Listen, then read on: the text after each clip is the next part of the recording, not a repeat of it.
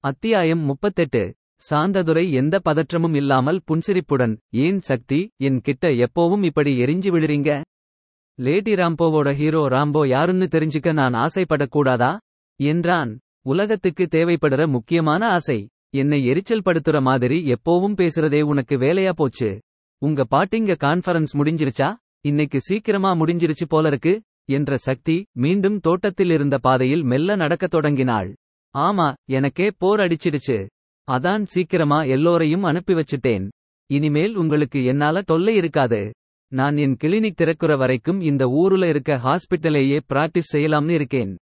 எந்த ஹாஸ்பிட்டல் அது? AJP multi speciality hospital கேள்விப்பட்டு இருக்கீங்களா டாக்டர் பிரசாத்தோட ஹாஸ்பிட்டல் ஆச்சே. அதே தான். இன்னைக்கு போய் அவர நேரா பார்த்து பேசினேன். ரொம்ப இம்ப்ரெஸ் ஆகி உடனே வர சொல்லிட்டார். இந்த ஊருல இருந்த ஒரே நல்ல ஹாஸ்பிட்டலும் போச்சா என சொல்லி போலியாக அலுப்புடன் பெருமூச்சை வெளியேற்றினாள் சக்தி.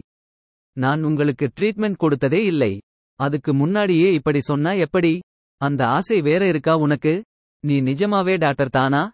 சர்டிபிகேட் டவுன்லோட் செய்து காட்டுறேன். அப்போவாவது நம்புவீங்களா? ஒருவேளை நம்பலாம். நான் உங்க ஃபேன் அதாவது ரசிகன் சக்தி.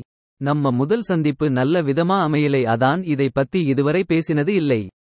ரசிகர்களாம் இருக்க அளவுக்கு நான் பெரிய ஆள் இல்லை என்ற சக்தி மீண்டும் அவன் பக்கம் பார்வையை திருப்பினாள்.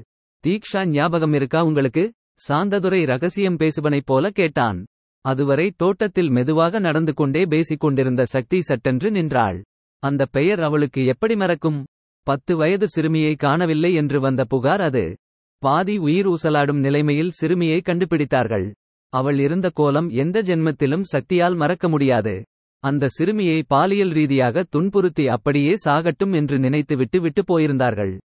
இப்போது நினைக்கும் போதும் அவளுடைய ரோமங்கள் கூச்செடுத்து குத்திட்டு நிற்பது போன்று விரைந்து நிமிர்ந்து நின்றது. அந்த சிறுமியின் நிஜ பெயர் எந்த செய்தியிலும் வெளியாகவே இல்லையே. சக்தி சந்தேகம் நிறைந்த கண்களுடன் சாந்ததுரை பக்கம் பார்த்தாள். தீக்ஷாவோட அம்மா ஒரு ஹார்ட் பேஷண்ட் நிறைய வருஷமாவே என்னோட பேஷண்ட் எனக்கு தீக்ஷாவை நல்லா தெரியும். சக்தியின் கண்கள் கேட்ட கேள்விக்கு பதில் கொடுத்தான் சாந்ததுரை. சக்தி அமைதியாக இருந்தாள். நடந்தது தெரிஞ்சப்போ என் ரத்தம் அப்படியே கொதிச்சது சக்தி. பச்சை குழந்தைன்னு பார்க்காம அவக்கிட்ட அப்படி நடந்துகிட்டவங்களை வெட்டி போட்டா என்னன்னு கோபம் வந்துச்சு. நான் நினைச்சதை நீங்க செஞ்சீங்க. அவனுங்க கை கால்ல சுட்டு பிடிச்சு ரோட்டுல இழுத்துட்டு வந்தீங்க பாருங்க. ரொம்ப சரியா செஞ்சீங்க. Hearts of Sakthi. அப்படி செய்ததற்காக எத்தனை பேரிடம் எத்தனை முறை விளக்கங்கள் கொடுக்க வேண்டியிருந்தது என்பது சக்திக்கு தான் தெரியும். அவள் அதை பற்றி வருத்தப்படவில்லை. சரி என்று நினைத்ததை செய்தாள். எத்தனையோ மிரட்டல்கள் தடைகளை தாண்டி அந்த கயவர்களுக்கு தண்டனையும் பெற்றுக் கொடுத்தாள். அதனால ஒரு பிரயோஜனமும் கிடையாது. இந்த மாதிரியான குற்றங்கள் நடக்காம தடுக்கிறது தான் நல்லது. சக்தி கசப்புடன் சொன்னாள். ட்ரூ. அதுக்கு உங்களை மாதிரி போலீஸ் வேணும். நீங்க வேலையை ரிசைன் செய்திருக்க கூடாது சக்தி. உங்களை பத்தி சின்னதா நியூஸ் வந்தா கூட ஃபாலோ செய்வேன். திடீர்னு நீங்க ரிசைன் செய்துட்டீங்கன்னு நியூஸ் சேனல்ல நியூஸ் வரவும் ஷாக் ஆகிட்டேன். பிளான் செய்து முடிவெடுக்கலை. திடீர்னு தோணிச்சு பச் அது முடிஞ்சு போன விஷயம். இருந்தாலும் நீங்க இன்னும் நிறைய செய்யலாம் சக்தி அன்னைக்கு தனியா என்னை ஃபேஸ் செய்தப்போ எப்படி கான்ஃபிடென்ட்டா அடிச்சீங்க? அந்த மாதிரி தைரியம் ஒவ்வொரு பொண்ணுக்கும் வந்துட்டா இந்த மாதிரியான குற்றம் எல்லாம் தானா குறைஞ்சு போயிடும்.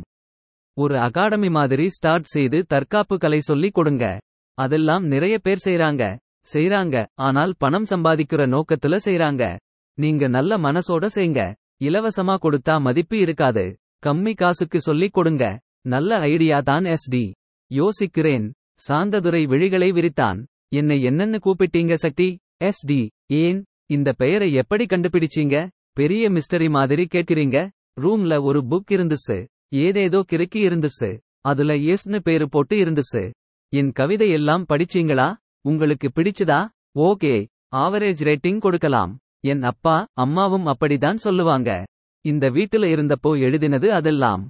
அம்மா இறந்தப்புறம் மறந்தே போச்சு. பட் எஸ்னு கூப்பிடாதீங்க. நல்லா இல்லை. பாட்டி மாதிரி ராஜான்னு வேணா கூப்பிடுங்க. எனக்கு ராஜாவும் வேண்டாம் பிரின்ஸும் வேண்டாம். உங்க நிஜ பேரை வச்சே கூப்பிடுறேன். சபாஷ் அப்போ நான் பிரின்ஸ் நீங்க சிண்ட்ரெல்லா சக்தி புரியாமல் விழித்தாள். உங்க டெரஸ்ல எழுதியிருக்கதை படிங்க புரியும். Good night Cinderella. எனக்கு தூக்கம் வருது. நான் தூங்க போறேன். பை பை சரியான கிராக்கு முணுமுணுத்துவிட்டு தனியாக இருளில் உலாவினாள் சக்தி. அது என்னவோ மனம் முன்பு போல இறுக்கமாக இல்லாமல் லேசாகி போயிருந்தது. இவன் நிஜமாகவே இதய டாக்டர் தான் போலிருக்கிறதே. அவளையும் அறியாமல் கீற்றாக புன்னகை அவளின் இதழ்களில் அரும்பியது. எஸ்டி பற்றிய யோசனையை ஒதுக்கிவிட்டு அகல்யா பக்கம் சிந்தனையை திசை திருப்ப முயன்றாள் சக்தி. விஸ்வக் ஹியார் மொபைலின் அந்த பக்கம் கரகரப்பான கரல் கேட்கவும் தேன் அலர்த்தானான். ஹலோ விஷ்வக் நான் இன்ஸ்பெக்டர் தென்றல்வாணன். ஒரு கேஸ் பத்தி உங்க கிட்ட பேச காலையில ஃபோன் செய்தேன் என்றான் பரபரப்பை காட்டிக்கொள்ளாமல். Yes inspector. கிளறவ் கேஸ் தானே? ஆங்கிலத்தில் சரளமாக பேசினான் விஷ்வக். அகல்யான்னு ஒரு பொண்ணு பத்தின கேஸ்? எஸ் அதே தான். அகல்யா கிளறவ் மேல கம்ப்ளைண்ட் கொடுத்திருந்தா? ஓகே. அந்த கேஸ் டீடைல்ஸ் உங்களுக்கு ஞாபகம் இருக்கா? இருக்கு இன்ஸ்பெக்டர். அதனால தான் வீட்டுல இருந்து பேச உங்களை மத்தியானம் பேச சொன்னேன். எதுக்காக இந்த கேஸ் பத்தி விசாரிக்கிறீங்க? இங்கே ஒரு ஆள் மிஸ்டரியஸா இறந்துட்டான். அவனோட டெத் பத்தி விசாரிச்சுட்டு இருக்கேன். இதுல அகல்யா இன்வால்வ் ஆகி இருக்கலாம்னு சந்தேகம் இருக்கு. அதுக்காக தேடினப்போ அந்த பழைய கேஸ் டீட்டெயில் கிடைச்சது. ஓகே எல்லா விபரமும் கேஸ் ஃபைல்ல இருக்குமே அப்புறம் எதுக்கு என் கிட்ட பேசணும்னு சொன்னீங்க?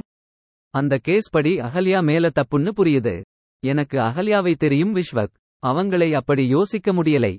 அதான் உங்க கிட்ட பேசி கன்ஃபார்ம் செய்துக்கலாம்னு யோசிச்சேன். உங்க உள்ளுணர்வு சொல்லி இருக்கிறது சரிதான் இன்ஸ்பெக்டர் இந்த கேஸ்ல ரெக்கார்ட் ஆகியிருக்க விவரங்கள் விபரங்கள் எல்லாம் முழுக்க உண்மை இல்லை என்றான் விஷ்வக்.